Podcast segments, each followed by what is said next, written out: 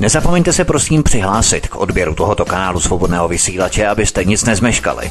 youtube.com lomeno c lomeno radio sv studio tapin radio. Dejte si prosím odebírat tento kanál kliknutím na červenou ikonku v horní pravé části obrazovky s nápisem odebírat a zaškrtněte také symbol zvonečku, abyste byli informovaní o nahrání každého nového pořadu. Tím také nepřijdete o čerstvé premiéry a rozmanité kauzy, které můžete dále sdílet na sociálních sítích. Krásný, příjemný, dobrý večer, dámy a pánové. Zdraví vás svítek na svobodném vysílači, posloucháte naše pořady o 19 hodinami. Budeme rádi, když s námi strávíte i další následující čas. Třeba, že informace, o kterých si budeme povídat, příliš příjemné nebudou. Česká vláda omezila od pondělí 16. března volný pohyb osob na celém území České republiky karanténou kvůli šíření nového typu koronaviru. Lidé by měli omezit pohyb venku. Mohou chodit do práce, do obchodu, k lékaři nebo v nutných případech naštěvovat rodinu a blízké. Nadále zůstávají otevřené obchody s potravinami nebo lékárny. Opatření má platit až do úterý 24. března. Ohnisko koronaviru se přesunulo do Evropy, kde počet nově registrovaných případů denně již překonal dynamiku viru v Číně během počáteční fáze. Ovšem, jaká je situace za velkou louží v Kanadě a ve Spojených státech amerických? Podívejte se sami na přílety do mezinárodního letiště 14. března tohoto roku. 9 hodin Šangaj Čína, 11 hodin Peking Čína, 12.35 Hongkong Čína, 15.30 Hongkong Čína, 18.40 Xiamen Čína. Jenom pro představu, Česko lety do Číny zakázalo už 3. února tohoto roku, více než měsíc před Kanadou. Celé dva měsíce po vypuknutí pandemie koronaviru v Číně se ze země draka vesele lítá do kanadské metropole několikrát denně. Neuvěřitelné. Ovšem odplata osudu premiéra Justina Trudeau neminula, když jeho manželka Sofie byla na koronavirus pozitivně testovaná. Za pitomost se hold tvrdě platí. Teprve až tento týden v pondělí 16. března Kanada prý hranice uzavřela ale ze lži usvědčuje opět letiště. Ještě v úterý 17. března, tedy den po uzavření hranic, letadla z Evropy i Ázie vesele přistávají, jako by se nechumelilo. 9 hodin Šangaj Čína, 11 hodin Peking Čína, 11.55 Tokio, Japonsko, 12.25 Frankfurt, Německo, 12.25 Paříž, Francie, 12.35 Hongkong, Čína, 14.50 Tokio, Japonsko, 15.30 Hongkong, Čína 16.25, Londýn, Velká Británie a tak dále a tak dále. Přesnou tabulku rozpisu i leteckých společností a čísel letů jsem pro vás vypracoval na mém YouTubeovém kanále youtube.com lomeno c lomeno radio sv studio tapin radio v rámci popisu tohoto pořadu, takže se tam mrkněte případně na stránky svobodného vysílače na sociální síti Facebook. Řídí planetu nekompetentní šílenci nebo biologičtí teroristé. A jaké americké laboratoře vyvíjejí látky pro útočné biologické zbraně americké armády a jak tyto výzkumné laboratoře financuje americký kongres? A proč v Africe, která je prošpikovaná čínským průmyslem a čínským trhem, neřádí koronavirus se stejnými smrtícími dopady jako v Evropě? Evropská komise kritizuje státy, které neuzavřely hranice. Chce nám Brusel vedle spravedlivých kvót pro uprchlíky spravedlivě přerozdělit i koronavirus do všech zemí stejně? Němci nám to při zabavování roušek jistě ochotně vysvětlí. A já už tady zdravím Láďu z kanadské britské Kolumbie. Ahoj Láďo. Zdravím posluchače, ahoj Vítku. Láďo, jak se u vás situace ohledně pandemie koronaviru vyvíjí? Je také tak dramatická jako v převážné části starého kontinentu u nás v Evropě? E, začíná přituhovat, i když situace na výrovišti se mění každou minutu. E, Kanada z hodou okolností nebyla e, tak postižená jako zbytek světa, bych řekl, což mi bylo trochu divné, protože e, my tady máme vlastně největší čínskou komunitu, speciálně na západě Kanady, největší čínskou komunitu na vůbec jako kontinentu tady americkém nebo severoamerickém. A lítá tady denně stovky nebo tisíce vlastně eh, lidí, pasažérů z Číny tam a zpátky. A takže jsem si myslel, že my bychom na to měli být hůř než Itálie hned ze začátku už v lednu, v únoru, ale právě opak byl pravdou. V podstatě se tady teoreticky absolutně vůbec nic, ale vůbec nic, dá se říct, nedělo až do uh, posledního týdne nebo, nebo dvou, necelých dvou týdnů bych řekl, kdy se to tak nějak jako začalo rozjíždět a teď to vypadá, že to pomalu nabírá na rychlosti. Dneska ráno Uh, vlastně provincie Ontario premiér Ford vyhlásil stav uh, nouze, stav emergency kvůli, kvůli pandemii, takže začíná přituhovat. A mm, vlastně včera teprve prime ministerský předseda Trudeau prohlásil, že se do Kanady nebudou pouštět cizinci, že do Kanady mohou přijíždět a přilétat teďka pouze kanadští občané, rodinní příslušníci kanadských občanů a držitelé uh, perma, uh, nevím, jak se to řekne, permanent resident. Uh, to je pobyt, trvalý pobyt. Trvalého, trvalého pobytu, pobytu, jo. Uh, jiná, t- takže to vypadá, že to vzal vážně. Mimochodem manželka manželka premiéra Trudeau ještě minulý týden hrdě a odvážně letěla do Anglie e, na nějakou e, konferenci, dělala tam nějakou konferenci, takže i napříč tomu, že bylo vlastně nebezpečí pandemie už všude v Evropě, tak ona tam hrdě letěla, přiletěla zpátky a byla, byla diagnozována s e, koronavirem. Takže vlastně se takzvaně odizolovali s manželem, s premiérem Trudeau a Trudeau prý nebyl pozitivní na testy koronaviru, pouze jeho manželka, prozatím jsou teda v izolaci. Doufíme, že tam vydrží ještě další tři roky až do voleb a budeme, budeme si myslím dobří. Americké centrum pro kontrolu nemocí doporučilo na dva měsíce zrušit ve Spojených státech akce s účastí více než 50 lidí. Eh, počet nakažených osob ve Spojených státech nemocí COVID-19 je prý potvrzených přes 4 tisíce. Eh, jaký je ten počet v Kanadě? Roste tam počet nakažených dramatickým tempem, anebo se ta situace nějak eh, zásadně neliší od Evropy třeba? Ne, je daleko menší, neřeknu ti teďka, protože jsem se nedíval na přesná čísla, jak říkám, situace na virovišti se mění každou no, minutu. No, se to mění tak bajvoko, jo, samozřejmě někdo nechce přesná čísla, tak je přesně. Uh, ani, ani bajoko, ale můžu ti, musel bych to velice rychle vyhledat na internetu a to bychom, Jasně, to bychom se teď zdržovali. V Britské Kolumbii vím, že máme asi 103 případů a prozatím mám tušení, že je jenom jedno umrtí, což byl eh, v eh, starší pán, 80, eh, myslím, že měl kolem 80 let tady v domově důchodců a neměl žádný kontakt s nikým, kdo by cestoval, ani on necestoval, takže díky tomu se tady začali, eh, tady začali věnovat jakoby pozornost tomu. Problém je, že to nikdo prozatím nebral moc vážně, jak říkám, právě protože jsme z nějakého velice záhadného důvodu byli, tomuto, eh, eh, byli ušetřeni výskytu toho víru, což nikdo, nikdo nechápal. Eh, panika tady vlastně žádná skoro, dá se říct, nebyla. Chvíli tady Číňani vykupovali, eh, vykupovali, ale jenom v tom jejich, v tom jejich, té jejich části, v tom Richmondu se to jmenuje tak vykupovali masky a podobně, ale když si přejel 10 minut do druhé části Vancouveru, tak v obchodě bylo plno masek. Hmm. Takže jejich panika byla e, chvílková, dá se říct, pak tady celou dobu se vlastně vůbec nic nedělo, no teď jsou masky vykoupené všude od minulého týdne. Začalo to v podstatě minulý týden, a když jsem se šel podívat do Walmartu, já jsem chtěl koupit uh, peroxid vodíku a vlastně peroxid vodíku, alkohol a masky a rukavice gumové, všechno je pryč. A toaletní papír, myslím, taky mám tu jo, jo, jo, tak. Už jsme skoro stejně jako do socialismu, jo, kde byly toaletní papír. Ano, ano, ano. a každopádně, co vím, tak třeba v New Yorku ve Spojených státech už zavřeli školy a restaurace. Co restaurace Bystra Bary v eh, Kanadě, protože ty také v mnohých evropských zemích, včetně České republiky, omezují svůj režim a jídlo je buď vydávané nebo donášené, dovážené.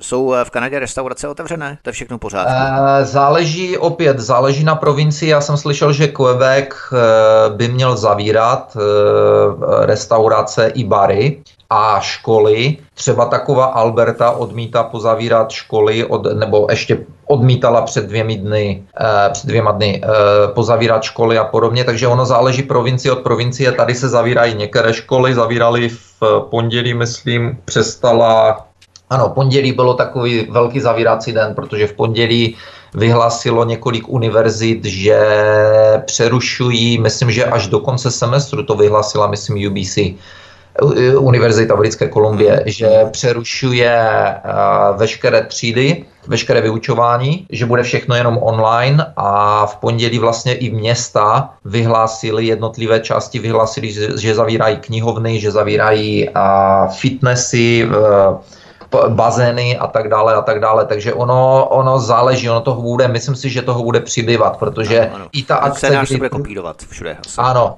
i ta akce, kdy Trudeau vlastně eh, vyhlásil, že se Kanada zavírá eh, cizincům, tak to mě překvapilo, protože celou dobu už to tady kritizovalo spoustu lidí, protože říkali, mezi nimi já jsem byl nejhla, nejhlasitější taky, protože jsme, já jsem říkal všem známým, co to má znamenat, jako tady si vám přivandruje, kdo chce, odkud chce a nikdo ho nekontroluje a my, my bojujeme s virusem, to je vtip snad. Hm. Američané prý ve velkém začali vykupovat obchody a předzásobovat se potravinami. Asi se to v Kanadě zatím příliš neděje, ty fronty se asi příliš netvoří, eh, větší fronty nějaké ve vlnách před eh, obchodními řetězci. V Česku se zavádějí nová pravidla nebaleného pečiva v místě odběru pečiva, nedochází ke zhlukování osob a současně prodejní místa eh, jsou vybavena pomůckami osobní hygieny, prostě proto, aby lidé neuchmatávali a nepromačkávali to pečivo. Kanaďané tedy nevykupují obchody, tam to zatím opravdu není tak hrozné jako tady. Ne, eh, že by se vykupovali, eh, zase záleží, záleží na části, třeba konkrétně tady ve Vancouveru jsme byli u známých a oni v té jedné části říkali, že, že šli do kostka, což je něco jako v Čechách máte makro, to je to, kde potřebuješ eh, tu kartu ke vstupu a, a tak dále a tak dále. Takový velko, velko, velko sklad, jako dá se říct, velkou obchod. A takže tam to bylo vy, vykoupené, tam prý bylo spoustu věcí vykoupených, říkali, že některé regály byly skoro prázdné, což není normální ale já jsem šel hned na druhý den do Kostka tady u nás a absolutně vůbec nic, jako všechno plné, nikdo nikde nešílel. Včera jsem byl akorát v obchodě tady na potraviny, tak tam bylo víc lidí, nebo předevčírem, to bylo v neděli, tak tam bylo uh, víc lidí, než bývá obvykle. Uh, ale zase díval jsem se na košíky a tak dále, vypadalo to směs všeho možného, tam nebylo, že by někdo něco že by někdo něco vykupoval zuřivě. Takže já bych řekl, že zatím se nic neděje. Zatím, protože, protože v podstatě teoreticky se opravdu zatím nic neděje tady. Ano, kápu. Česká vláda během tohoto víkendu prosadila zjednodušení eh, přijímání brigádníků do obchodu s potravinami, aniž by museli mít potravinářský průkaz. Prodavači a prodavačky v obchodních centrech jsou eh, vystaveni značnému zvýšenému riziku nákazy koronavirem. A proto jim začaly ty řetězce tady v České republice republice zvedat platy za toto riziko o 50, někde prý dokonce až o 100%, tak je velmi smutné, že až ten koronavirus paradoxně pomohlo pracovníkům v obchodních řetězcích, aby se jejich platové podmínky vyrovnaly těm německým. To si nechci ani domýšlet, kolik musí mít v Německu teď. Tak tady aspoň vidíme, že se naši pracující lidé mohou dřít z kůže. Dividendy se odvádějí do zahraničí ve stovkách miliard, ale ty rezervy obchodní řetězce prostě mají nemalé. To mě teda zaráží, to si budu muset najít nějaké odkazy a rozšířit to tady mezi odbory a podobně, aby, aby přitlačili, ne, protože tady, tady v podstatě uh, je, ten, je tendence mezi, uh, ne, jako mezi zaměstnavateli, ale jako hlavně státními organizacemi, uh, jelikož já dělám tak jako pro stát, že takže v podstatě je taková tendence jako nic se neděje, ne abyste se, ne abyste se uh, hodili marot, v podstatě mám, dostali jsme tady jakoby takové doporučení, že Eh, pokud jsme byli v Americe za posledních 14 dnů, tak eh, když po příjezdu zpátky my nebo rodinní příslušníci, tak po příjezdu zpátky, že, bychom, že můžeme jít do dobrovolné karantény na 14 dnů a měli bychom to dostat proplaceno. Nicméně spoustu zaměstnavatelů, a to mluvím teď o státních organizacích, Pri eh, supervisorů v těch organizacích pri řeklo pracovníkům, kteří se na to ptali, tak jim řeklo, ne abyste se opovažovali tohohle zneužívat a šli do karantény, zpátky jo, do práce. Jo, jo takže... To oko spíš formální, ale nikdo do karantény se neodváží jít. Prostě. Tak, tak, tak, tak, takže, takže tady se nějaké zvyšování platu jako určitě ne, ale to je teda velice zajímavé, to si budu muset najít a schválně to tady rozšířit. Jo, tuším na novinkách to bylo. Uh, OK, tak to se na to... No to se na to podívám, to teda, to teda hledím. To je ještě tvrdší než v Evropě, takový ten kýnezovský kapitalismus toho 19. Tak, století. Tak, tak, tak, tady je mentalita prostě, uh, i když eh, tady spoustu lidí říkalo, v těch státních organizacích říkali, tak aspoň roušky bychom měli, ne, roušky ne, jo, prostě nic, nic, pracuj, drž hubu a pracuj. Jo, přesně. Tak to bohužel chodí.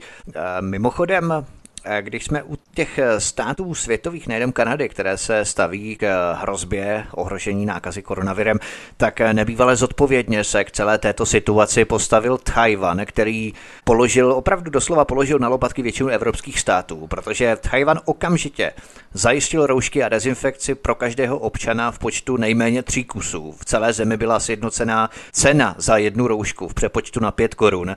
Premiér Tchajvanu oznámil, že s rouškami je přísný zákaz obchodovat a to pod přísným postihem několika milionů korun, pokuty v přepočtu. A testy na koronavirus jsou na Tchajvanu pro všechny a zdarma.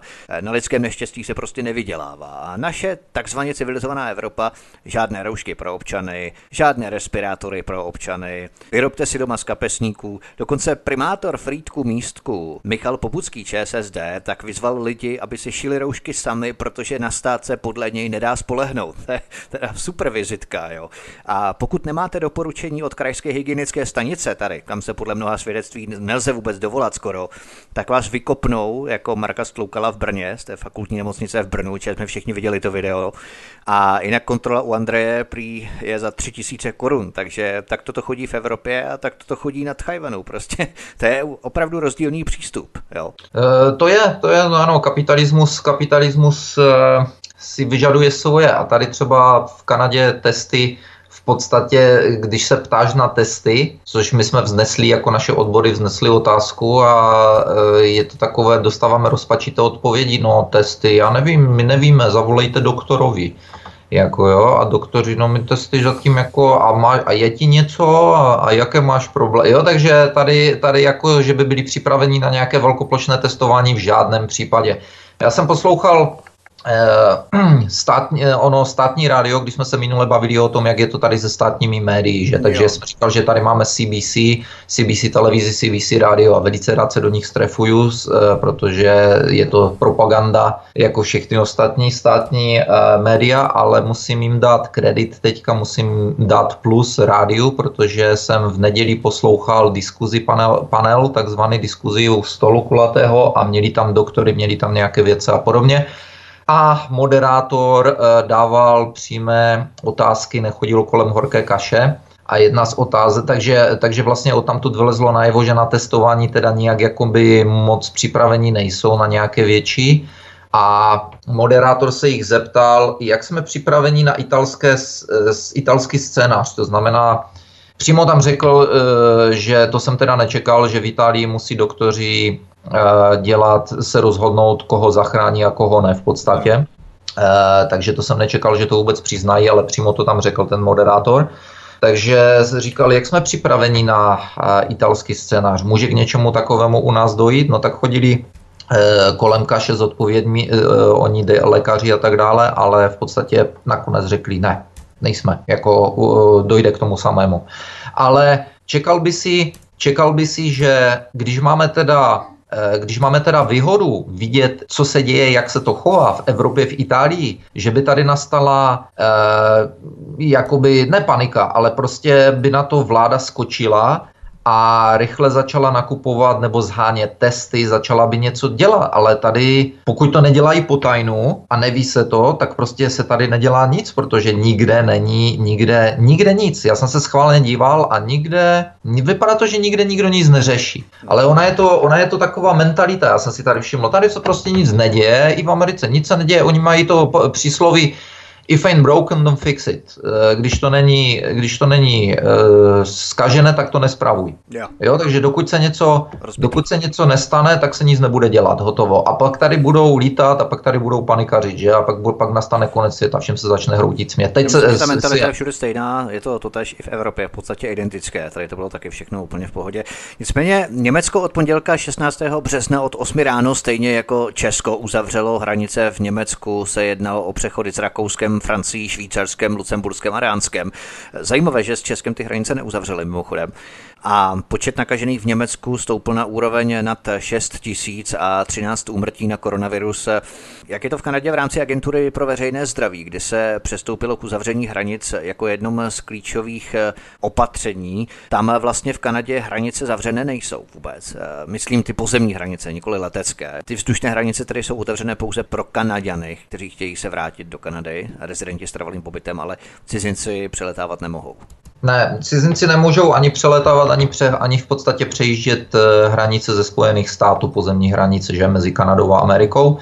Eh, je to, je to to samé omezení, jak na letišti, prostě a dobře musíš mít kanadské občanství, anebo ten, eh, ten trvalý pobyt.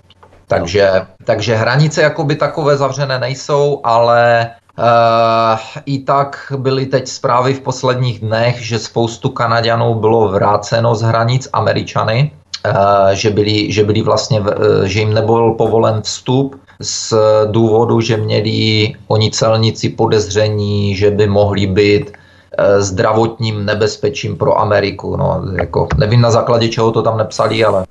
Takže cestující z Číny, Iránu, Itálie by se měli do 24 hodin po příledu do Kanady hlásit eh, k určeným orgánům v provincii, ve které žijí. Eh, mimochodem, tady právě eh, přečteme, to se tě chci právě zeptat, to záhadné letadlo, takzvané, časy příletů letadel do kanadské metropole Otavy a Viktorie v Kanadě ze soboty 14. března. Ono to v podstatě platí, jak jsem nadnesl v úvodu, i pro dnešek, respektive pro včerejšek, i pro úterý 17. března. Ale sobota 14. března, 9 hodin, MU 581, China Eastern Shanghai. 11 hodin, CA 991, číslo letu, Air China Peking. 12.35 CX 838 Kata Pacific Hong Kong 15.30 AC8 Air Canada Hong Kong 1840 China Southern Xiamen z Číny. Tak eh, takhle se veselé létá z Číny do Kanady. Virus, nevirus, korona, nekorona. Jo. To jsou docela takové zajímavé informace, ale ty si objevil jeden takový záhadný let, eh, který potom vypadl z toho systému příletů na serveru letiště. Co to bylo za let a kdy to bylo vlastně? Eh, bylo to, bylo to, myslím, že to bylo ve čtvrtek minulý týden, nebo v pátek. Eh, bylo, je to letiště, je to všechno z letiště Vancouver. Já jsem tam napsal Victoria, Ottawa, eh, myšleno, že federální a tady provinční vláda nic nedělá. To znamená Ottawa a Victoria. Victoria je hlavní město Britské Kolumbie. že nechávají pořád tady letat letadla, protože já jsem kontroloval statusy příletu a viděl jsem, že eh, to, to je ve čtvrtek, tedy ještě předtím, než byla Kanada zavřena pro cizince. A viděl jsem, že přistávají letadla prostě jedno za druhým, jako by se nechumelilo z Číny. Celou tu dobu eh, nechávají tady letat letadla z Číny. A zrovna jsme se s našimi odbory, jednalo se právě o tom, jestli teda eh, vláda bude něco dělat nebo nebude něco dělat, jestli bude chránit státní pracovníky nějak, jestli budou rozdávat roušky nebo, nebo jestli vůbec se bude něco dít. A já jsem právě říkal, co chcete od vlády. Dal jsem to na Facebook, vlastně jsem udělal ten screenshot uh, toho letu jednoho, o kterém se budeme teda bavit. Je to let, který přistal 10, nějak 10.21, pokud si pamatuju, a bylo to z města Hangzhou, které je 200 km od Wuhanu a zhruba 200. A přistálo 1021 a říkám, no to je paráda, tak jsem, tak jsem udělal screenshot a napsal jsem našim odborům na jejich facebookové stránky, říkám, tady, tady se nám vezou další, kdyby jsme náhodou, kdyby náhodou docházel virus, tak máme, tak máme tady přísun dalších plus jsem jim skopíroval další lety, že? A teď něco tady dělám, jdu zpátky na ty stránky letiště, že něco jsem překlikl nechtěně a dívám se, znovu se dívám na to letadlo a nevidím ho tam. Teď si říkám, aha, já jsem asi klikl na něco špatného, teď jsem ze sebe udělal blba takzvaně. E, já jsem, kdo ví, na co jsem klikl. Tak jsem to rychle z toho Facebooku těch odborů stáhl, že vlastně jsem to jakoby de, uh, deletoval, zrušil a e, jdu se teda dívat znovu na stránky uh, letiště a uh, tak, tak dám znovu přílety a to letadlo už tam prostě nebylo. Ten let už tam prostě nebyl. Byly tam všechny lety před ním, všechny lety po něm, ale tady tenhle let prostě, že přiletěl a že přistál, byl to myslím, já nevím, terminál D27 nebo kolik to bylo, prostě už to tam nebylo. Myslíš, že ten let byl třeba zrušený? Ne, protože na těch stránkách to bylo, já jsem se na to díval někde kolem 11. 12. 11, 11.30, tam letadlo bylo, že přistálo 10.21 sta, status, status on time and status, že přistál, arrive. Aha. Takže kdyby ten let zrušili, tak to tam vůbec nebylo. Já jsem se díval na arrivals, na arrivals to znamená na přílety, a bylo, pot, bylo potvrzené, že to, eh, že to tam bylo. Takže nevím, no bylo to takových 15 minut, co jsem to dal na facebookové stránky těch našich odborů, takže těžko říct, co zde, jako blbý nejsem, takhle, ale neudělal jsem si, že bych, že bych měl vidiny. Ale neudělal jsem si, bohužel jsem si ne, nes, neuschoval ten print screen, protože mě, nenapad, mě to vůbec nenapadlo, že by něco, tak, něco takového se mohlo stát, takže jsem si to nějak neschovával, takže vlastně nemám žádný důkaz tady tohoto. Ano, ano, ano. Nicméně e, jsem se potom díval tedy na ty lety, takže lety e, přistávají i dál, e, aspoň teda přistávali před pár dny. A ty jsi říkal, že jsi to kontroloval teď někdy. A...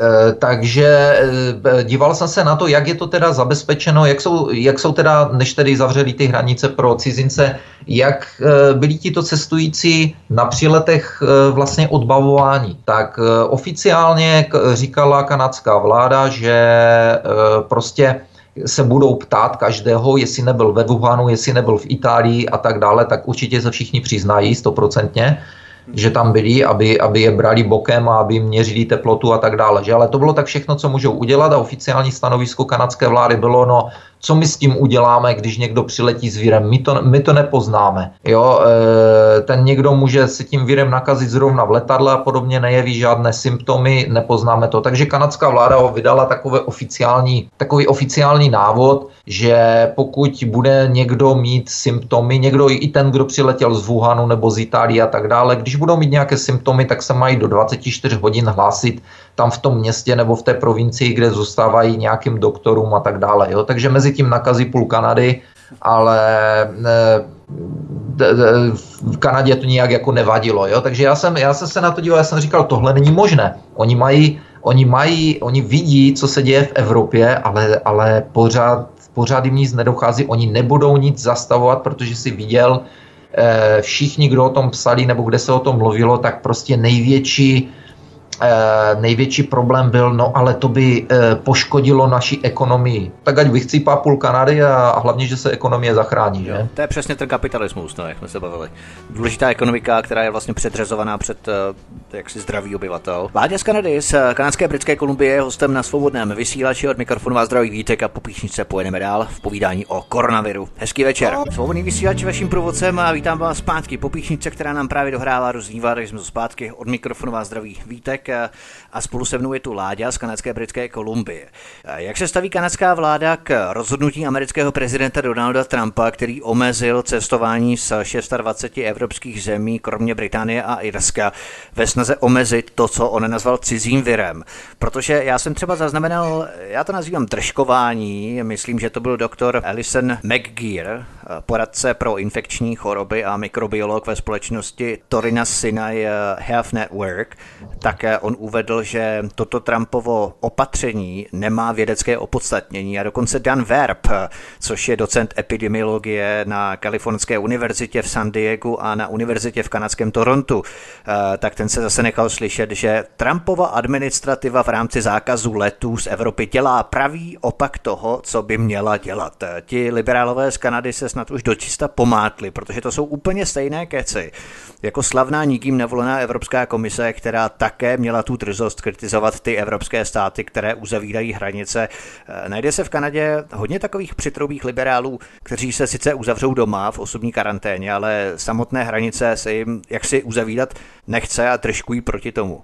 Tak, to jsou eh, věci, to jsou věci, které radí vládám, jo? to je neskutečné. Tak stejně tak, jako říkají všichni, že virus nemá pas cestovní a nediskriminuje, tak blbost je úplně to samé, jako jo, takže, mm. takže blbost je mezinárodní a také nediskriminuje. nediskriminuje. A s, s tím prohlášením Trumpa o zahraničním víru, to by tady bych chtěl udělat poznámku, a to je taková ta klasická hypokracie liberálů, Oni ho totiž za to strašně e, e, na něho útočili, že je zase rasista, ano, že zase, že zase útočí na cizince a tak dále. E, Joe Biden řekl ale před pár dny úplně to samé a ticho po pěšině.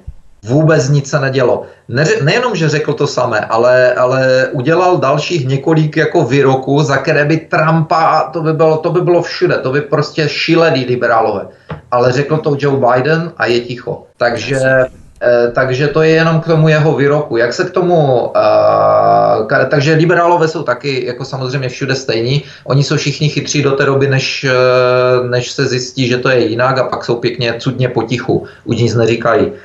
A jak jsme, když jsme se bavili o tom zákazu cestování, abych chtěl jenom dodat, ten zákaz cestování pro cizince do Kanady bude platit od, zítř, od středy platí od středy, ale ne od pondělka. Já si myslím, že eh, řekl, že od pondělka. Zákaz cestování platí od středy, ale je to jenom, je to zákaz pro cizince, ale kromě Američanů. Američani cestovat mohou. A já si myslím, jelikož to přišlo tak z nenadání, eh, z čistého nebe, po celém tom nic nedělání a laxním přístupu kanadské vlády, já si myslím, že nám to přikázali američani Kanadě. Já si myslím, že Trump eh, řekl Trudovi, jestli nezavřeš hranice pro cizince, tak my prostě zavíráme hranice s Kanadou. Musíme, musíme prostě a dobře ochránit Ameriku, tak si vyber. Takže Trudo, já jsem přesvědčen, že, že, toho, že se tady toto stalo.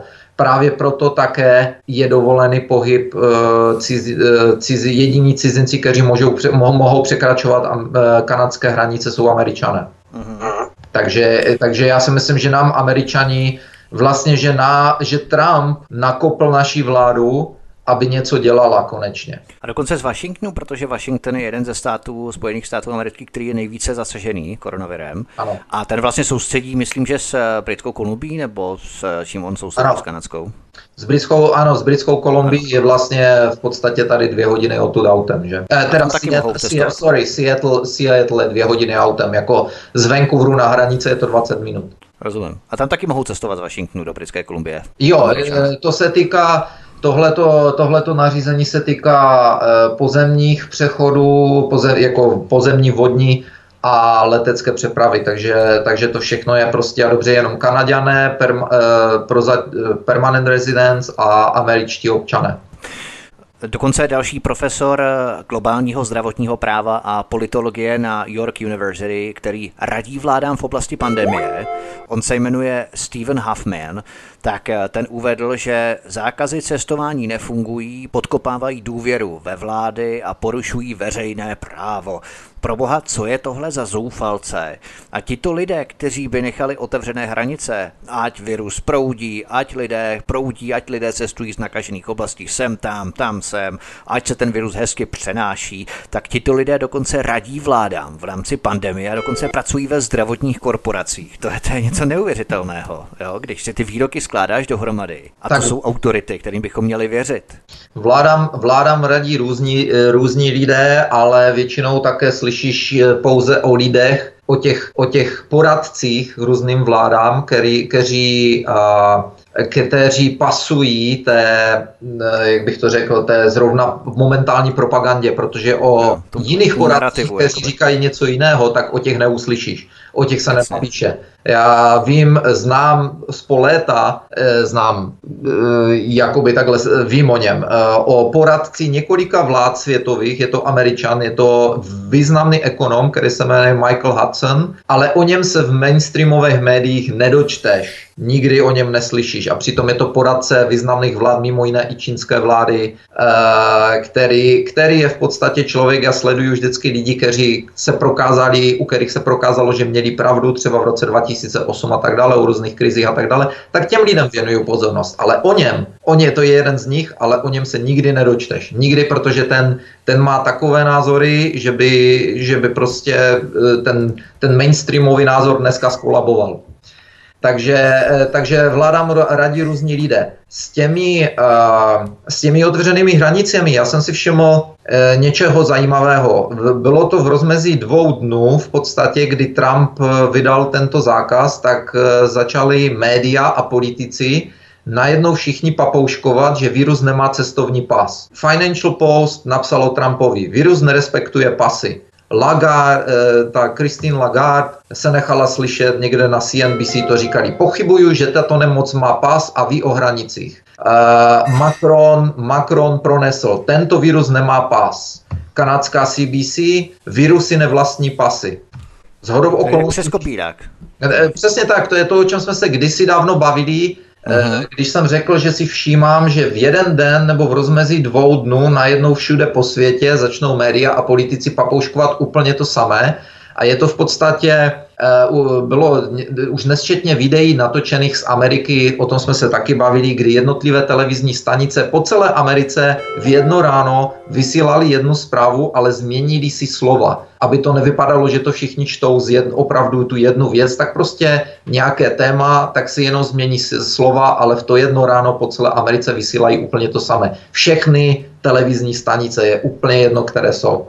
Takže tohle je, tohle je to samé. Tohle je prostě, nevím, jestli dostanou nějaké noty a podle nich papouškujou, nebo protože manželka mi říkala, no třeba to řekla OSN, Říkám, tohle jsou věci, které, eh, různé věci, které sleduju, tak nikdo neřekne žádná OSN, ale najednou z ničeho nic to všichni začnou papouškovat stejně. Že hranice ne, hrani, a v tomto případě hranice nefungují, hlavně nezastavit, eh, hlavně nezastavit cestování. No ale taky přišel jsem na to, že v pátek minulý týden eh, šéf konzultant britské vlády pro zdravotnictví, nějaký Patrick Wallens, prostě prohlásil na BBC, že jedním z klíčů boje proti koronaviru je nechat nakazit co nejvíce lidí, aby se vytvořila takzvaná imunita stáda, protože vakcíny na to nejsou a jinak se to nebude dát zastavit. No a v neděli na to státní sekretář pro zdravotnictví britský oznámil, v podstatě rychle, rychle hasil, eh, hasil eh, požár, protože v sobotu se do nich, eh, tady tenhle to oznámil Patrick Wallens, to oznámil v pátek, v sobotu se do nich pustili vědci a média a samozřejmě lidé řekli, jako co to, co to má znamenat. A v neděli ministr, tady tenhle sekretář pro zdravotnictví oznámil, že imunita stáda, stáda není oficiální, jak by se to řeklo, státní doktrína, ale je to pouze vědecký koncept, ale, ale také dodal ve stejné řeči, budeme se řídit doporučeními reputabilních vědců. A to je tady, tady se blí, dostáváme do stejného pole jako ti poradci vlád. Kterými poradci se budou řídit? Kterými reputabilními vědci se budou řídit? Budou se řídit těmi, kteří, které chtějí, a nebo protože, protože i ti poradci, o kterých neslyšíme, jsou velice reputabilní. Kolikrát jsou více reputabilní, než ti poradci, o kterých se píše v médiích. No, no. E, takže já jsem se na to díval, e, na tu, do, na tu imunitu stáda, vlastně, co to tam, eh, byl na, o tom napsaný veli, takový článek, myslím, že to bylo na Vox website a e, takže vlastně oni říkali, že tato, tato teorie vyplývá ze španělské chřipky 1918, že jo? takže v podstatě v podstatě ten názor jejich je, že je třeba nechat nakazit co nejvíce lidí, a tím pádem ti, co přežijou, tak budou mít imunitu. Je to velice zajímavé, že teď chcou nechat nakazit co nejvíce lidí, aby se vytvořila imunita, protože ty samé organizace, ty samé organizace a ti samé, ti samí lidé vyžadují povinné očkování všech, nejlépe všech lidí, například proti uh, Nizos, jak se řekne Nizos? Uh, Nizos. Neštovice? Neštovice, myslím, že to jsou. Buď jsou to neštovice, nebo to druhé. To je jedno. Takže kdysi i v Americe za dávných časů, když eh, někdo dostal, některé dítě dostalo neštovice, tak dělali takzvané measles pády. To znamená, že rodiče zebrali o svoje děti a šli je vlastně nechat schválně nakazit ano. od těch dětí, protože tím bylo prokázáno po, po, od, od jak živa, že tím ty děti dostali vlastně imunitu, prošli si tím, dostali imunitu a e, měli imunitu po zbytek života. Kdežto tyto organizace říkají, že ne, ne, ne, imunita stáda, ta se musí vytvořit vakcínama, ta se musí vytvořit tím, že všichni budou na, na vakcinovaní, 100% lidí a teprve potom budou mít imunitu stáda. Když bude navakcinovaný jenom 99% lidí, pořád hrozí nebezpečí. Když se jich zeptáš, počkej, eh, vysvětli mi tu logiku. Když si dostal vakcínu proti mízos, jak můžeš dostat mízos od nevakcinovaného člověka? Na to už e, není odpověď, na to už začínají odpovídat jinak. Jo? Takže tady je vidět ten krásný rozdíl. Takže najednou se imunita stáda vytváří tím, že se udělá v podstatě mizospády, to znamená nechaj, nechají se všichni nakazit a tím dostanou imunitu, tak najednou, najednou to jde ale předtím, předtím se to muselo všechno navakcinovat. To, jo, jedna jedna skupina. To jsou ta sama britská vláda prosazuje povinné očkování všech, jako všechny ostatní vlády. V Americe je několik zákonů, které se připravují, že speciálně v Kalifornii, které se snaží protlačit a organizace ALEC, eh, American Legislative eh, Exchange Commission, což je v podstatě pravá vláda a pravý zákonodárce, protože tato skupina má v podstatě v kapse všechny kongresmany a senátory a v podstatě už bylo prokázáno nesčetněkrát, že z této skupiny, což je Združení korporací a bank, z této skupiny chodí jednotlivé návrhy zákonu pro Ameriku a kolikrát to senátoři akorát počkrabnou a dají to, pošlou to dál. Takže tato skupina se snaží prosadit kompletní povinné očkování. Myslím, že se snaží 13 vakcín do každého dospělého teďka narvat, tak se to snaží protlačit zákonem. Tak jak z toho vyvížovat asi co největší balík, eh, to si myslím, že asi spojuje všechny ty korporace. Nicméně, když právě se bavíš o těch korporacích a bankách, tak eh, jsme zaznamenali i v souladu v rámci těch dat, eh, o kterých jsi mluvil také v neděli, Goldman, jeden bankovní expert, respektive bankovní expert, bankovní insider, spíš bychom ho nazvali, tak on vlastně pronesl v té konferenci, kterou uspořádal v neděli pro partnery 15. Eh, března, tak eh, on se vyjádřil v tom smyslu, že se podle něj prý nákazí polovina Američanů. A to je zase další věc. Nebyl jediný, nebyl sám. No, tady, tady je zase, zase opět ta souhra těch, těch proslovů, těch různých eh, těch, Eh, protože Goldman Sachs řekl, polovina Američanů se nas, na, nakazí v podstatě během pár dnů, posledních pár dnů, minulý týden. Uh, všichni papouškovali, 70% lidí bude nakaženo, že? Merklová prohlásila, že 70% Němců se nakazí. Ano, hned na to, 58 milionů, ano. Hned na to kanadská ministrině, a teď, a teď pozor, Merklová to řekne v Německu, OK, v Německu se množí případy, v Itálii se množí případy, dá se to chápat. Dá se to chápat, že řekne, až 70% bude nakaženo. Řeklo by se, jo, e, vypadá to, že to roste přímo raketovou rychlostí, e, člověk by nad tím pokyval hlavou a řekl si, je to hrozné. Nicméně, druhý den, nebo možná ve stejný den, kanadská ministry zdravotnictví, ministrině zdravotnictví, prohlásila, že bude 70% Kanaďanů nakaženo. Jako, e, takže mezi Kanadou a Německem jsou velké rozdíly. Právě jsme si řekli před chvílí, že v Kanadě se v podstatě nic neděje oproti Americe.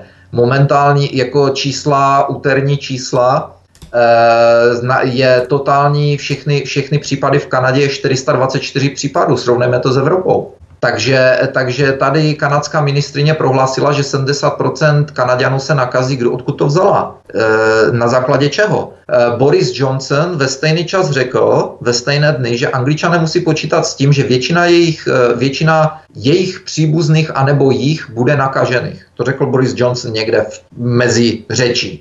Business Insider Eh, měl panelovou diskuzi nějakou expertu z univerzit v San Francisku, expertů v uvozovkách, neřekli jakých, ale řekli jenom experti. No a ti napsali, že předpovídají, že 70% Američanů bude nakaženo. Takže všichni svorně papouškovali mm. ve stejný den, že se nakazí 70%.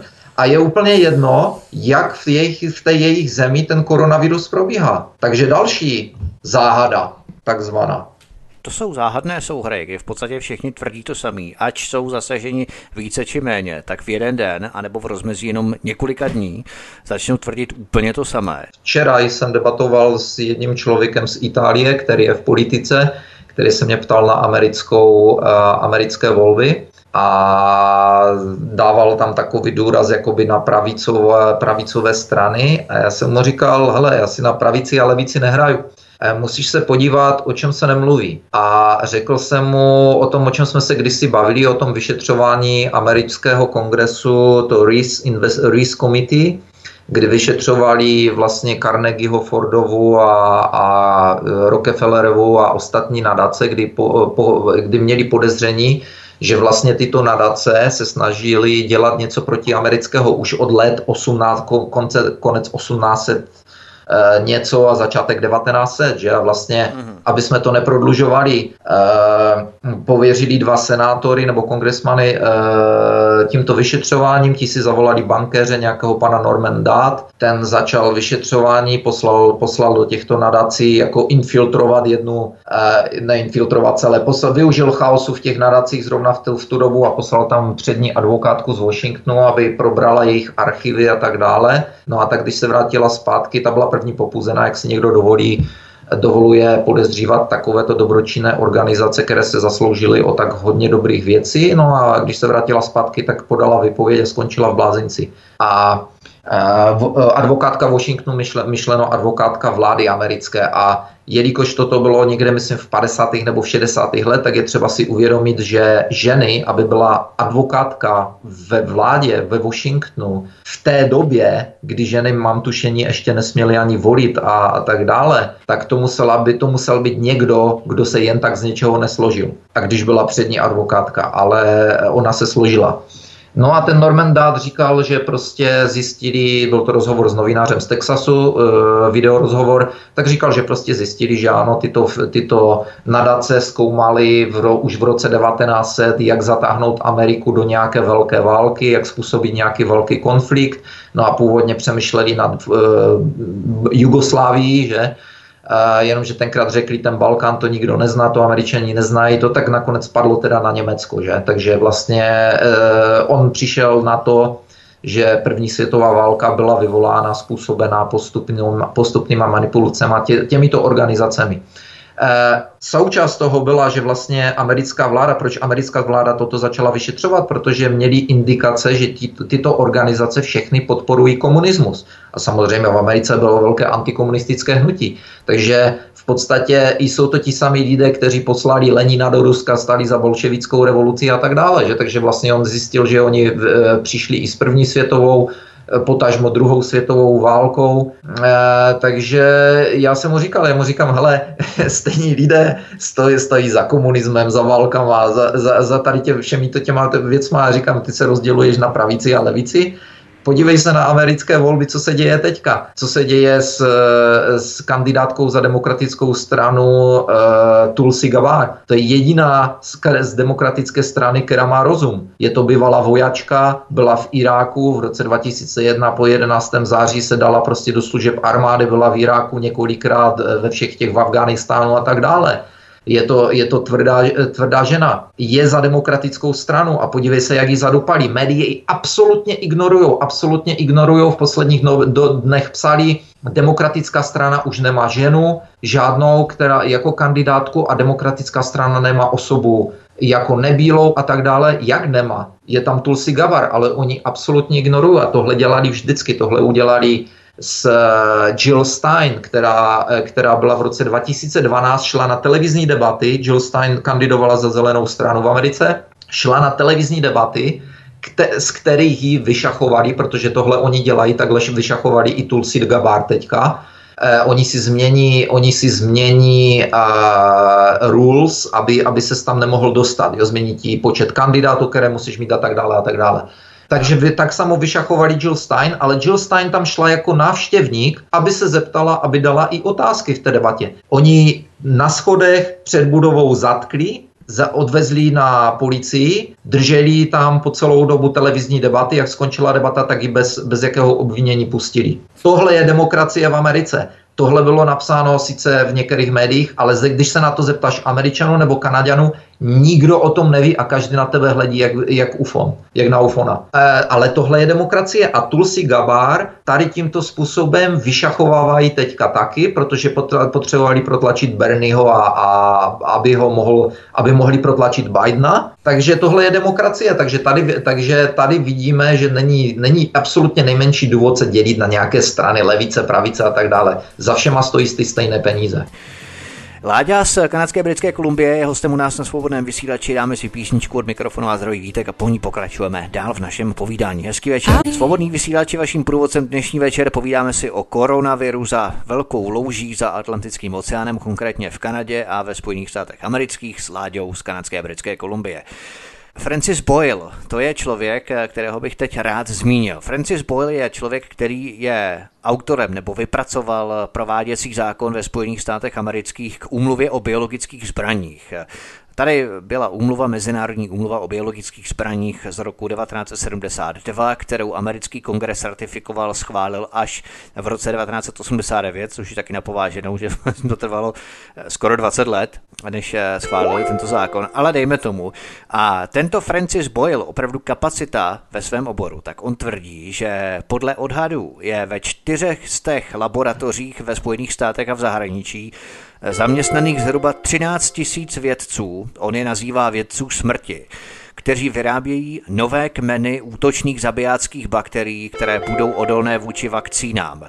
To není žádný pomatenec, ještě znovu opakuji. Francis Boyle je člověk, který vypracoval americký prováděcí zákon k umluvě o biologických zbraních, který americký kongres ratifikoval v roce 89.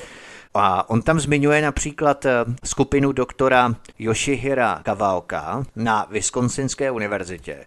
Ta skupina doktora Kawaoka našla způsob, jak zvýšit eh, toxicitu chřipkového viru 200 násobně a Boyle uvádí, že doktor Kawaoka je stejný vědec zabývající se smrtí, který vzkřísil genocidní španělský chřipkový virus pro útočné biologické účely Pentagonu. Víme, že španělská chřipka vypukla před 100 lety a měla za následek úmrtí 100 milionů lidí. Tak toto vlastně zkoumají na Wisconsinské univerzitě a v podstatě se nejedná o jedinou univerzitu. Těm dalším se potom dostaneme, ale v podstatě je to jedna ze skupin vědců, kteří zkoumají biologické zbraně nebo vyvíjení látek pro biologické účely, pro Pentagon, pro americkou armádu. Místo toho, aby se zabývali právě zdravým obyvatel. Tak, oni zkoumali vlastně, e, jsou tam kontakty i na ten Antrax, Ebola a tak dále. Ano, tento, e, tento Francis Boyle není nikdo, kdo by se dal zdiskreditovat jako, jako jak si řekl, jako nějaký poblázněnec nebo podobně. Přesně. A ten, on totiž řekl před několika týdny, jsem viděl rozhovor s ním, tak on se začal zajímat teda blíže o, o, tady tento, o tady tento virus v nějakém směru. Teď jsem zapomněl, v jakém to bylo směru. Nicméně uprostřed toho rozhovoru, to jsem se zarazil, on říkal, on říkal, no jako uh, vakcína proti tomu viru existuje už spoustu let. Říká, já tady mám patent, teď se otočil, měl tam takovou složku, říká, ještě jsem ho teda nečet ale říká, zrovna jsem to bylo, jako že to asi vytisknul, říká, tak patent tady je, to 25 stránek, a říká, není mi jasné, proč eh, ho aspoň neskusí. Nevím teda, jestli ta vakcína funguje nebo ne, ale nevím, proč to neskusí. A říká, ještě jsem se na to nedíval. Takže eh, ano, ale mimo jiné říkal, že má silné podezření, že tento virus byl součástí výzkumu jakoby, jakoby těch eh, virů pro boj, pro biologickou válku je o tom v podstatě jakoby prozatím, co vím, přesvědčen. Nicméně mě zaujala, eh, zaujal ten jeho názor, že je ten, že, te, že ten vlastně, že vakcína je patentována a řekl, že to bylo patentováno, teď si nespomenu na jméno, ale je to ta sama laboratoř eh, v Anglii, která dělá novičok.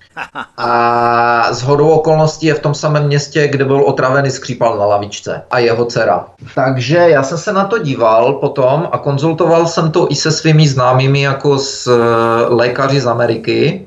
A z hodou okolností jsem třeba zjistil, že jedna z vakcín pochází, byla, byla uh, patentována v roce 2004 nebo 6 na Vanderbilt University v Tennessee a tam mám z hodou okolností také známého vědátora. Co jsme ale, jako co mi bylo od nich potvrzeno, což já jsem nevěděl a nejsem doktor ani, ani vědec, tak mi v podstatě řekli, potvrdili, protože já jsem se na to díval, než jsem je vlastně kontaktoval, tak jsem se jich jenom zeptal, říkám, hele, já se dívám tady na tyhle ty věci, já zjišťuju, že koronavirus je patentován od snad 80. let, vakcíny proti koronaviru jsou patentovány někde od 90. let ale jak se na to dívám, to jsou jiné koronaviry, protože koronavirus je v podstatě to, co ti teče z nosu taky, že jo, máš koronaviry. Ano, Když ano, máš jsou hodně typů, na těch netopírech je vlastně pozměněn nějak ten povrch. Tak, takže, takže oni mi řekli, jo, v podstatě ano, jako samozřejmě koronaviry jsou patentovány různé, protože se snaží každý předběhnout dobu a předběhnout víry a vyskoumat v podstatě mi řekli, každý se snaží celé ty dekády eh, vyvinout super vakcínu proti nachlazení. A proto vznikají a snaží se, protože všichni víme, že eh, nachlazení nové viry mutují, že jo, takže vakcína proti nachlazení, která funguje na ten jeden virus, příští rok nefunguje, protože ten virus mutoval. Takže v podstatě tohle je, tohle je ono, tudíž ten jeho to jeho prohlášení, že vakcína na koronavirus je patentována, ano, já jsem se díval přímo na ten patent, jsem si našel vlastně, vyhrabal jsem to někde na internetu přímo z té laboratoře z Anglie, ale eh, poslal jsem jim to tam, ale oni říkali, jo, to je, to je totiž jiný druh toho viru. Co mi řekli, ale oni říkali, no tenhle ten problém, že tenhle ten vír je okořeněný SARSem. To znamená, že v životě nikdy nemohl tenhle vír vzniknout v přírodě. Neexistuje. To mi, to mi řekli všichni. Takže ten vír je okořeněný SARSem, takže tam je právě s tím problém. E, s tím je problém, že v tom případě on se velice rychle rozšiřuje. No a Následně na to jsem slyšel nějakého doktora James Wheeler, který je vědec jako v biomedikální vědec, velice významný v Americe, také publikuje publikoval přes 50 jako vědeckých prací v nejvýznamnějších lékařských žurnálech, zabývá se výzkumem bioinformatiky, genetiky, Eh, víru a tak dále. A ten se nechal slyšet, že zkoumali, eh, teď nevím, jestli se dá zkoumat DNA víru, nebo něco takového, zkoumali prostě, on říkal, že dokážou vyskoumat, jakoby, jakoby vystopovat částečně, odkud ten vír pochází, nebo kde se, odkud se mohl zebrat a tak dále. Takže tento profe- jo, e, ještě takhle, ještě se vrátím k profesoru Boylovi. Profesor Boyle totiž řekl, že tento virus e, jim buď byl schválně, anebo omy, nebo e, nešťastnou náhodou e, vylezl z té laboratoře ve Wuhanu, protože říkal, laboratoř ve Wuhanu byla kritizována po dlouhé doby, že, že dělají pokusy, na které nemají uh, safety standards, nemají bezpečnostní standardy. On, on vysvětloval, že jsou, že laboratoře, které pro, provádějí tyto, tento vývoj a tyto pokusy, tyto výzkumy, mají určité zóny, uh, on tam říkal zóna 1, zóna 2, zóna 3, zóna 4, které jsou povole, které, toto je povolení, které dostanou. A tam můžou dělat jenom určité pokusy. On říkal, ve Wuhanu několikrát se pokoušeli dělat věci, na které nemají e, kapacity, na které nemají zabezpečení, na které nemají budovy, na které nemají vybavení.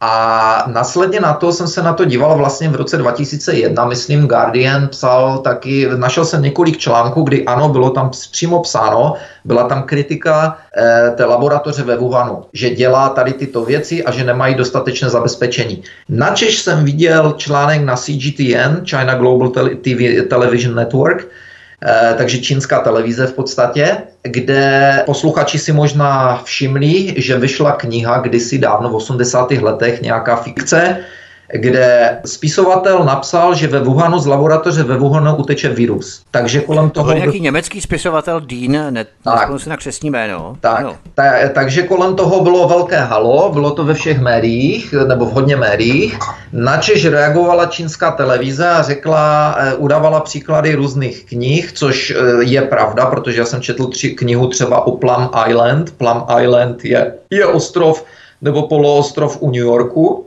kde se zabývali výzkumem biologických také při biologických zbraních, když americká vláda to popírá. Údajně to byl, bylo, byl čistě jenom laboratoř na výzkum a, e, pro zvířata, biologie pro zvířata ale našel jsem spoustu materiálu, tu knihu jsem četl kdysi ještě, když jsem žil v Americe a, a veřejně se o tom mluvilo, že jim z Plum Island několikrát utekly nějaké, nějaké víry, a, a které způsobily nepříjemné věci.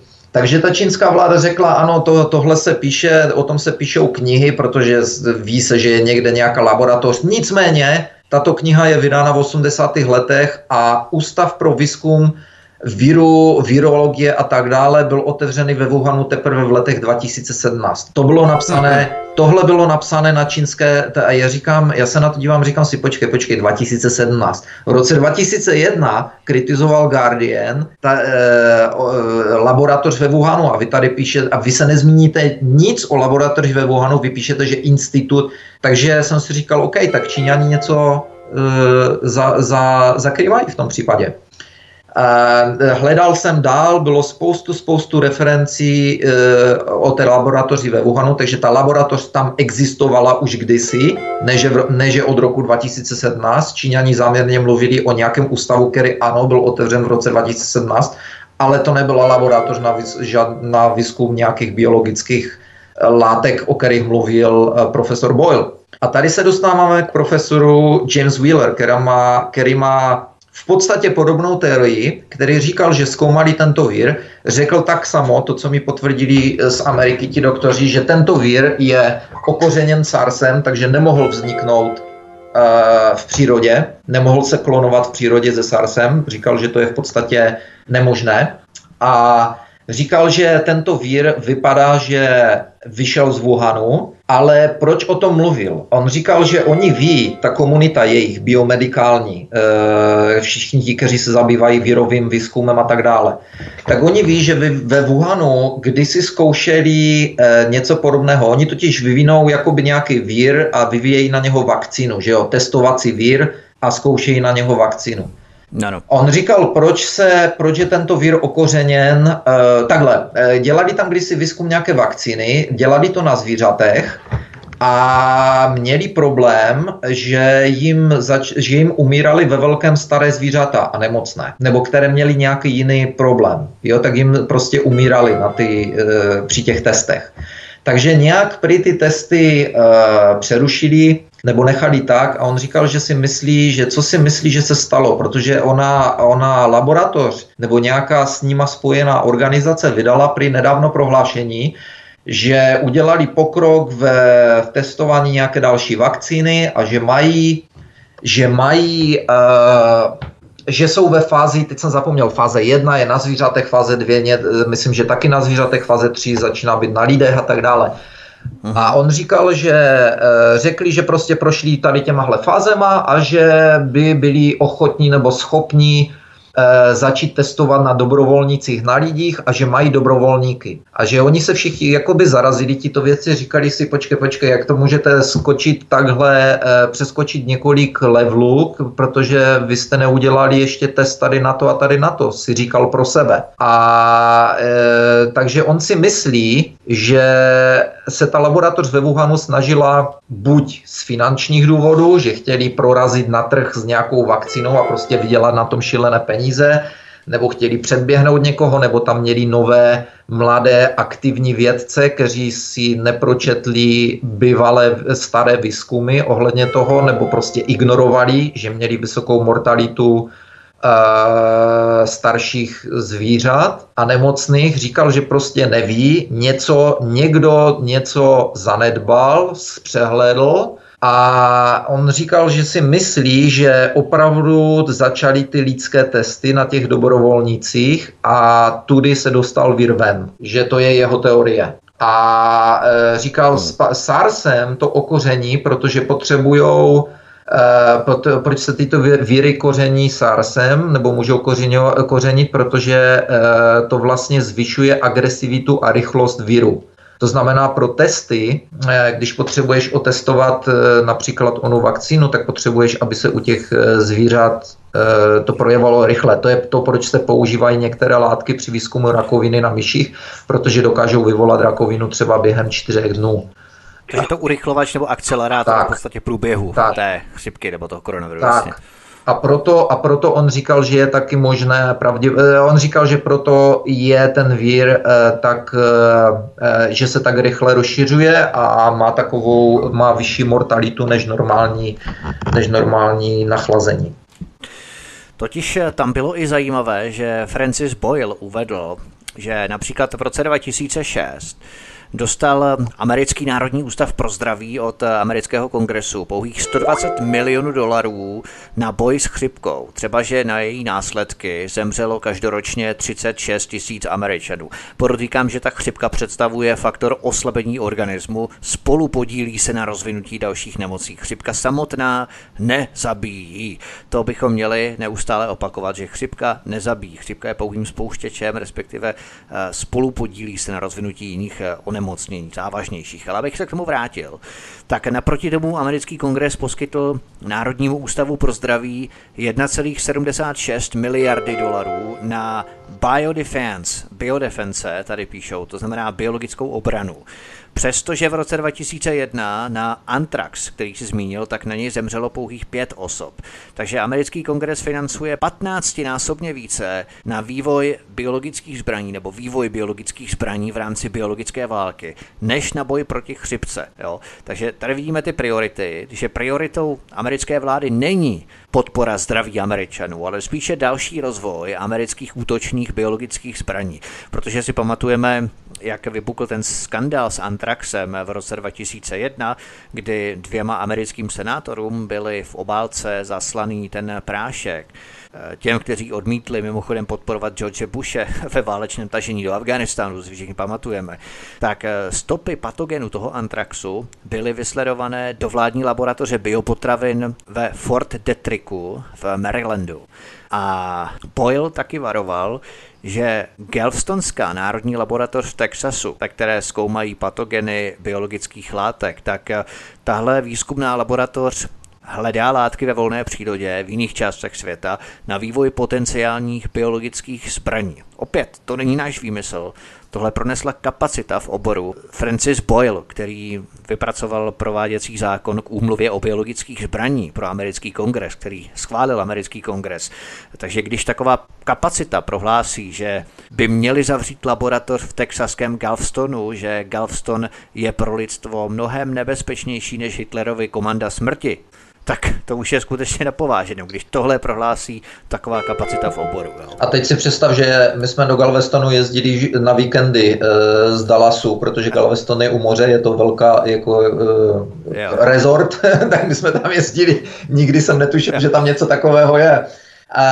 Je to pravda, co profesor Boyle taky předtím zmiňoval kdysi dávno, což je, což je, nejsou to žádné konspirační teorie, je to doložené vlastně, uh, jsou to fakta, které vylezly na povrch jak pod uh, díky Freedom of Information Act, uh, tak mm. i dalším senátorům a podobně. Chemické, biologické zbraně teda se testovaly na samotných amerických občanech několikrát v historii Ameriky je třeba eh, operace, teď jsem zapomněl, jmenuje se to Sherwood, teď jsem zapomněl to jméno, tak to bylo vlastně nakažení, úmyslné nakažení celého města syfilisem. Eh, bylo to město v, mám tušení v Louisianě, eh, Prostě a dobře, oni zkoumali, jak syfilis funguje na Afrika, na černé, prostě na African American bez toho, bez toho, aniž by dostali jakoukoliv uh, lékařskou péči, tak koli, jaká bude mortalita, jaká, jestli, si, jestli si jejich organismus dokáže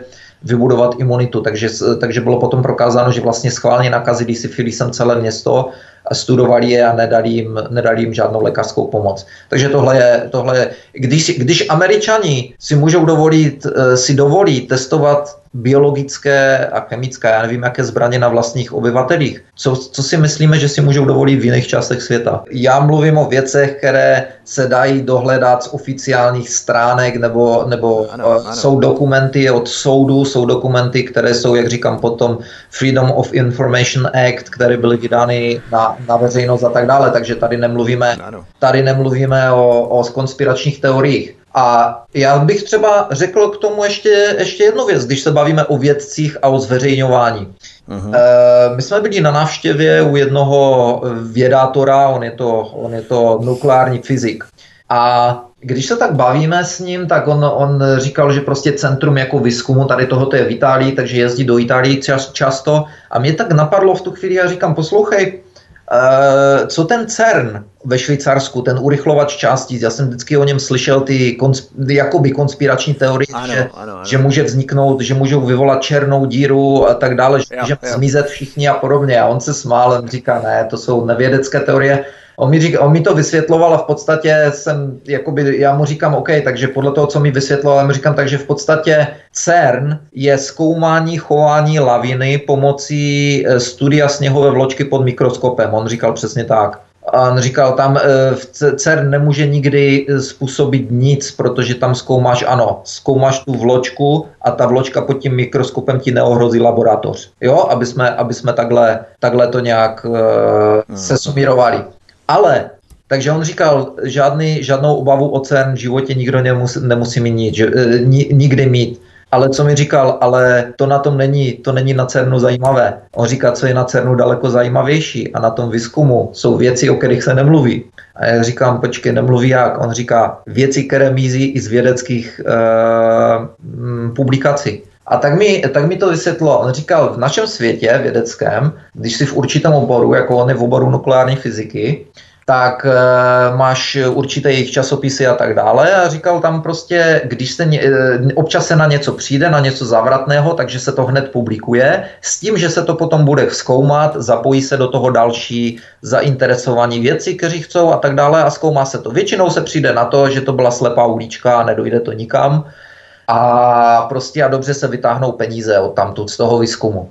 E, říká, jedné věci, co jsem si všiml, tak e, se dávají velké finance, financují se projekty, které očividně jsou ve slepé ulici, nikdy nikam nepovedou, ale sypou se do toho velké peníze. Na druhé straně některé projekty, které vypadají slibně, e, jsou definancovány, jsou z nich peníze vytaženy. A říkal, a, a nedávno se stala jedna věc, kdy e, přišel další takový článek o zásadním výzkumu, kdy se přišlo na nějakou novou formu hmoty, která, nebyla, eh, která nemá něco společného jako s našimi teoriemi. Prostě úplně přelomový nějaký jakoby náznak v nějakého výzkumu a říkal nejenom, že to nebylo financováno, že se do toho nenapsali, nedali peníze. Říkal, te, veškeré zmínky o tomto výzkumu zmizely okamžitě z publikací a už potom neštěk ani pes a nikdo už nic neskoumal. On říká, to jsou věci, které jsou konspirační teorie, na které je dobré se podívat, ale tyto věci se nikdo nikdy nedozví. Říká, to víme akorát my a nikdo o tom, nikdo nepůjde na veřejnost, aby toto řekl, protože tvoje kariéra je uh, uh,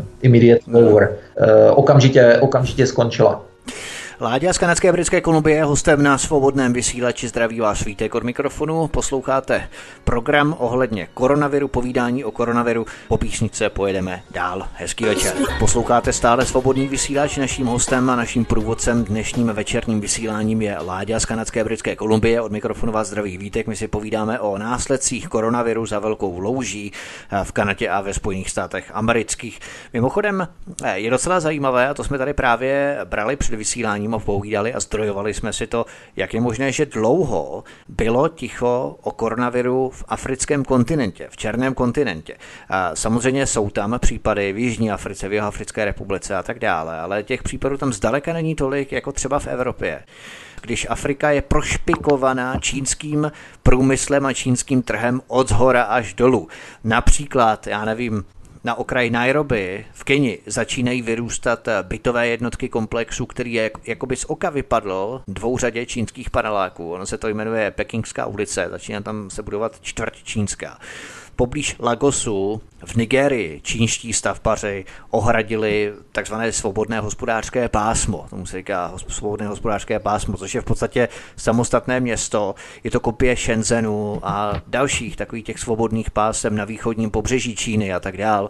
Najdeme tam čínské ředitele, kteří dohlíží na čínské dělníky, kteří používají čínské stroje na výrobu předmětů z místních zdrojů.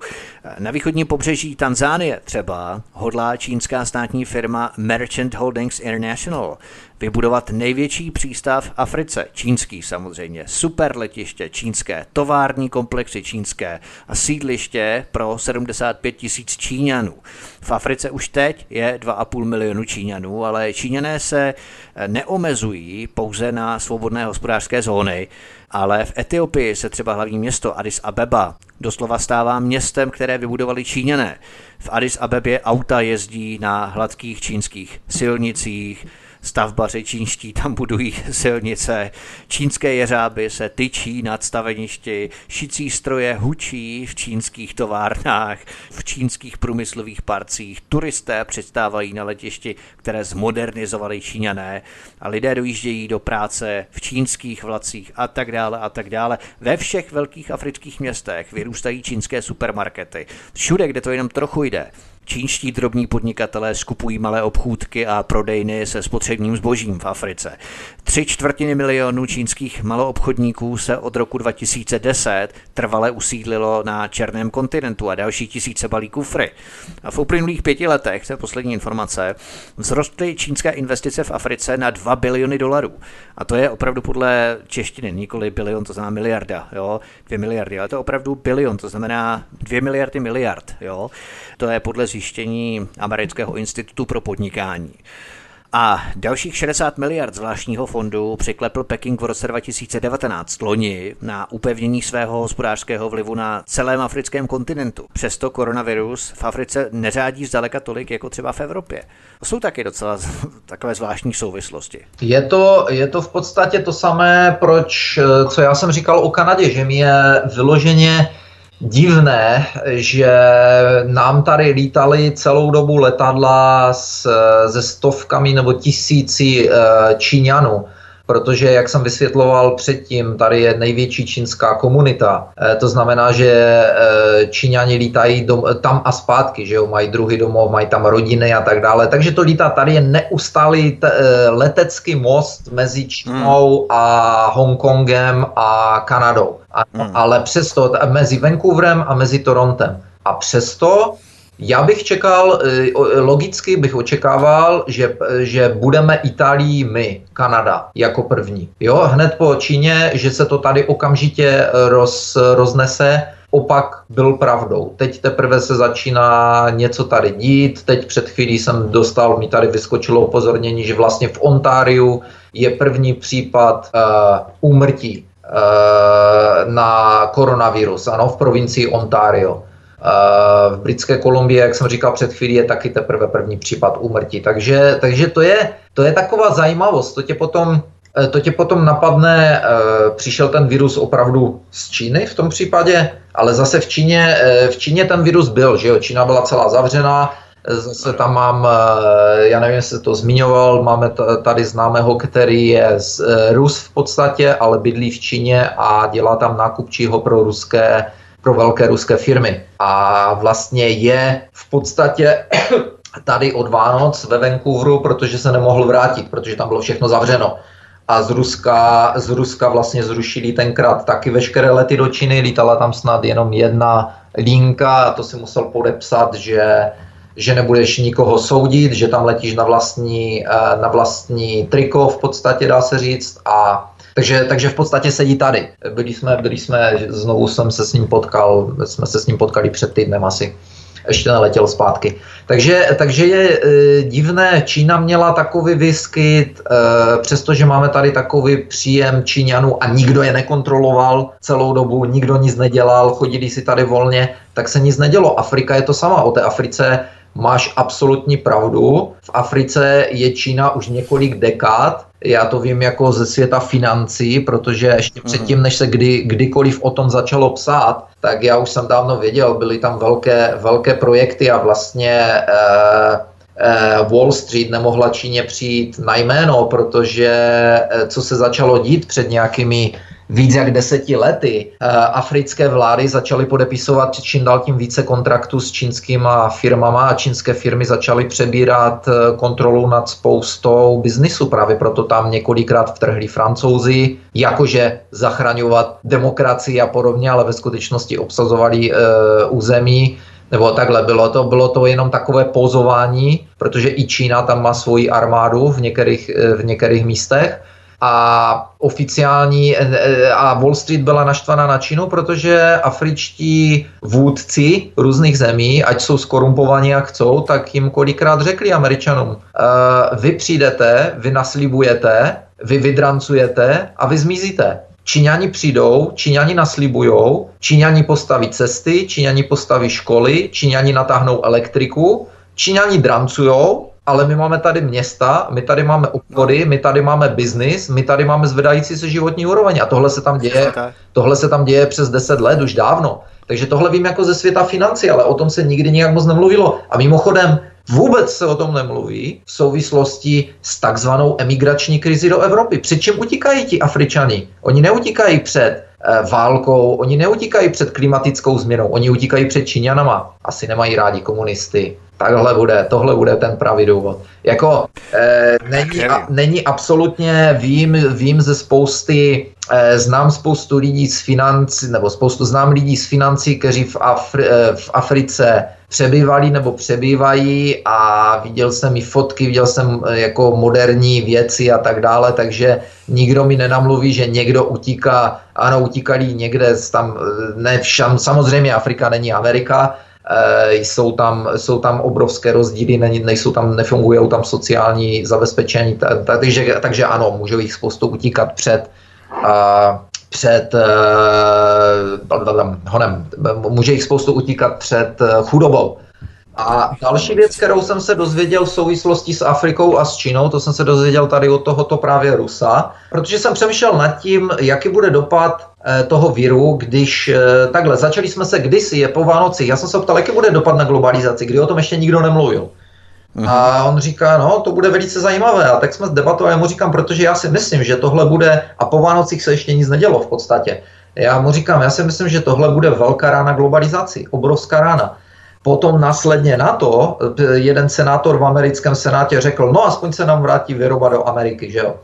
A teď jsem se ho ptal, když jsme tam byli, a říkám, co myslíš a jaký bude dopad eh, na Čínu, když se zjistí, že opravdu ten virus utekl z té laboratoře ve Wuhanu, že to opravdu začalo tam, ať, ať se to stalo omylem, anebo to bylo záměrem, nebo to bylo záměrně e, vypuštěno. Co si myslíš, že se bude dít s Čínou?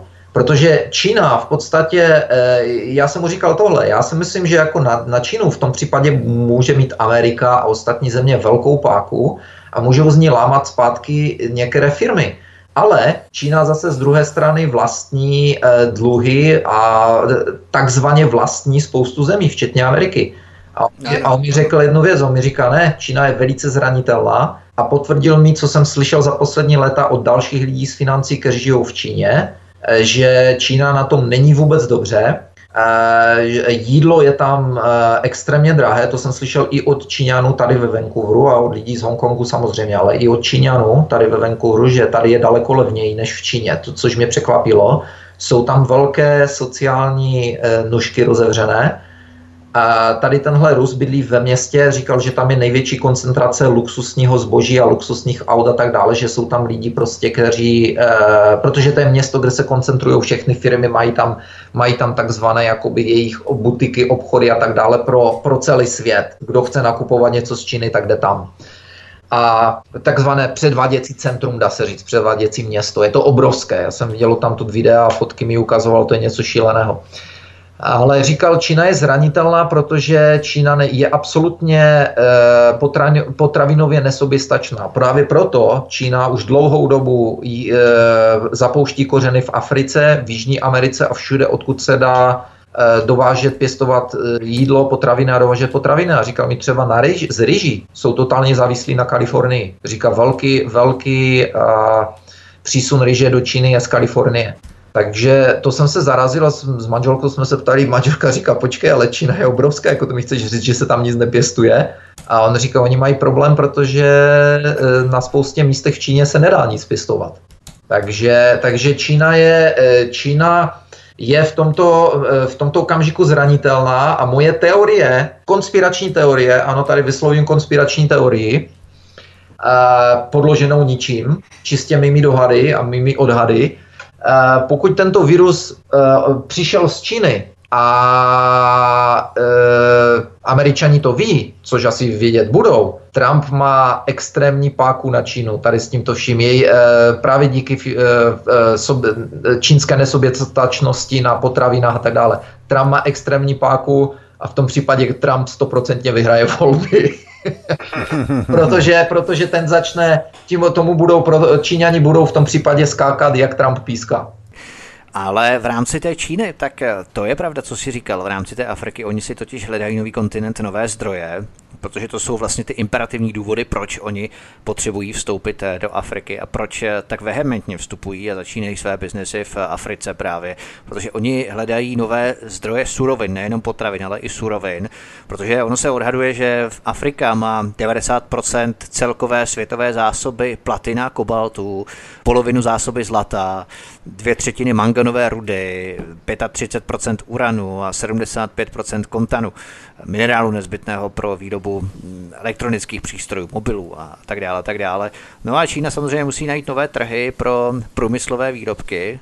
Demografický růst v Africe zaručuje příliv jakoby dalších a dalších milionů spotřebitelů, protože oni samozřejmě budou nakupovat čínské zboží, Afričané. No a Čína v podstatě ale zase, jak si říkal, že Čína je na tom špatně, tak Čína Na druhou stranu předhonila Evropskou unii a je dnes největším obchodním partnerem Afriky. Jo? V polovině 20. století tam bude 1,3 miliardy lidí.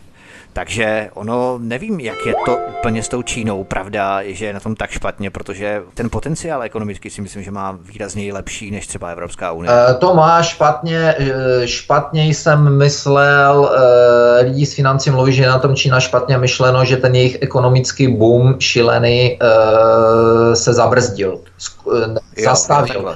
Prostě a dobře podle nich skočil na brzdy ve velkém. Jo? A teď se řeší, teď se řeší, co dál. A problém je, že tohle to všechno dává do nebezpečí e, vlastně vládnoucí stranu čínskou. Ta vládnoucí strana čínská je ve velice křehkém stavu teď. E, a zvlášť pokud se, pokud se projeví, e, pokud se zjistí nebo potvrdí, že ten virus opravdu přišel od nich, tak, tak vláda, jejich, jejich vláda bude vyset na nítkách v podstatě a budou, budou závislí na tom, co s nima, co s nima kdo ten, kdo ví spoustu věcí, e, udělá. Jo? Takže e, není to jako, že by Čína kolabovala, že by skolabovala po, nebo podobně, ale v podstatě ten velký ekonomický zázrak tam jako skočil na brzdy. Nicméně pravda je, co říkali všichni z, tí, z těch financí, to potvrzují, že Čína udělala v podstatě ekonomický zázrak, že dovedla zvednout z chudoby ve velice krátké době obrovskou, obrovské masy lidí. To samé se povedlo Rusku, vlastně to samé říkají o Rusku. Eh, že to jsou země, které dokázaly svými, uh, svými policies, dokázaly uh, nadzvednout na, ekonomický, ekonomický zázrak v podstatě dokázali. Já jsem právě někde četl, nebo tuším, že jsem někde zaznamenal na nějakém serveru informaci ohledně koronaviru, ohledně podmínek pro jeho šíření, jo? tak že on se šíří nejlépe, nejideálněji mezi 30. a 50. rovnoběžkou. Takže ke svému šíření potřebuje relativně chladné teploty a také relativní vlhkost. A možná právě to je ta příčina, proč se tady šíří tak eh, efektivně a s příchodem letních měsíců a s příchodem horkého léta, že zmizí sám od sebe, že nebude mít eh, jaksi příznivé podmínky k jeho šíření. Což samozřejmě on eh, se teď vyskytuje, jak jsme si zdrojovali ty informace v Africké republice a tak dále. Ale jak by se na to díval? Nevím, já jsem o tom četl taky spoustu věcí, psali zaznamenal jsem to taky, že se to rozšíří jako v chladnější oblasti a že kdy bude, když přijde teplo, že s létem to skončí. To už jsem viděl na hodně, hodně stránkách, které píšou, že v létě to skončí kvůli tomu, že oni tam referují no. Kvůli, té, kvůli té křivce zvonu, zvonu a tak dále, že to vždycky tak probíhá, ale taky kvůli přicházejícímu teplému počasí.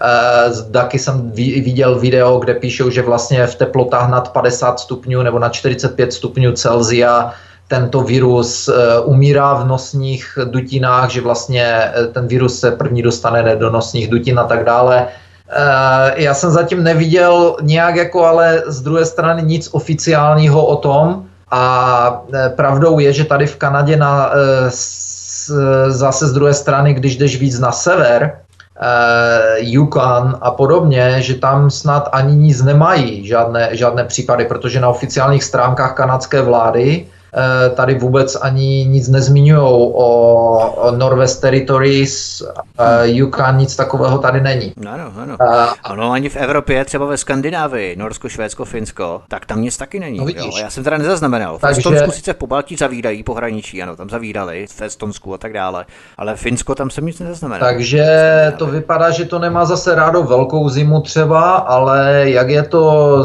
jak je to s létem, to nevím, ale to se dá, to by se mělo mělo velice rychle projevit třeba v takovém Texasu, protože tam většinou v březnu, březen, duben už začínají dost vedra a, a ty čtyřicítky tam začínají být někdy v dubnu, někdy v květnu už dávno, jako jo, takže jestli to, má chcípnout, jestli to má chcípnout vedrem, tak to začne chcípat tam dole, Florida, Louisiana, Texas, eh, Jasně. Eh, takže to, to uvidíme teda, ale ne, ne, jako nic oficiálního jsem zatím takhle neviděl, že by to bylo, že by to mělo opravdu být pravda. Těch informací je samozřejmě velké množství. My to budeme sledovat, jak se ta situace vyvíjí v Kanadě, na, za oceánem, za Atlantikem, za velkou louží ve Spojených státech amerických i eh, v Kanadě, protože tam se kvůli koronaviru mění i podmínky pro volby. To je také docela zajímavé pandemie koronaviru už právě ovlivňuje i americký volební rok, který má na podzim vyvrcholit hlasováním o prezidentovi pro další období. Několik amerických států už odložilo prezidentské primárky, i když v Arizoně, v Ohio, Floridě a ten čtvrtý stát Illinois, myslím, tam ty volby proběhly, teď tuším v úterý, ale třeba Joe Biden, známý to korupčník eh, s firmou Burisma na Ukrajině, tak eh, on se s Berním Sandersem z původně plánované Arizony přesunul do washingtonského studia CNN bez diváků, takže koronavirus ovlivňuje i americké volby. Takové ty meetingy s voliči jsou teď asi nemyslitelné, uvidíme, jak to bude probíhat vlastně. No, je, tam, je tam teďka hodně, hodně se o tom mluví v posledních dnech, už eh, je tam spoustu návrhů, co teda udělat, jestli jestli nepře, nepřehodit volební, veškeré ty volební mítinky, ano, online, televizní debaty bez, bez diváků a jestli nevolit čistě jenom uh, absolutně přes internet, bez jakéhokoliv že by se nikde nechodilo a tak dále. Takže uh, samozřejmě jsou pro i proti uh, hlasy. Bude to velice zajímavé ještě.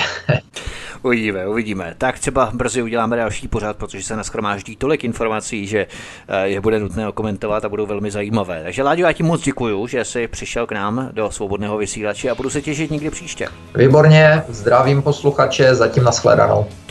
Tento i ostatní pořady si stáhněte buď na stránkách svobodného vysílače, anebo naštivte náš YouTubeový kanál youtube.com lomeno lomeno Radio SV Studio Tapin Radio. Tady prosím klikněte na tlačítko odebírat, abyste odebírali tento kanál, to je velmi důležité, abyste nezmeškali další informace, další pořady Studia Tapin Radio svobodného vysílače. No a mě už nezbývá nic jiného, než se s vámi rozloučit s přáním příjemného poslechu dalších pořadů a budu se těšit na vás opět příště. Hezký večer, od mikrofonu vás zdraví vítek. Prosíme, pomožte nám s propagací kanálu Studia Tapin Radio Svobodného vysílače CS. Pokud se vám tento nebo jiné pořady na tomto kanále líbí, klikněte na vaší obrazovce na tlačítko s nápisem Sdílet a vyberte sociální síť, na kterou pořad sdílíte. Jde o pouhých pár desítek sekund vašeho času. Děkujeme.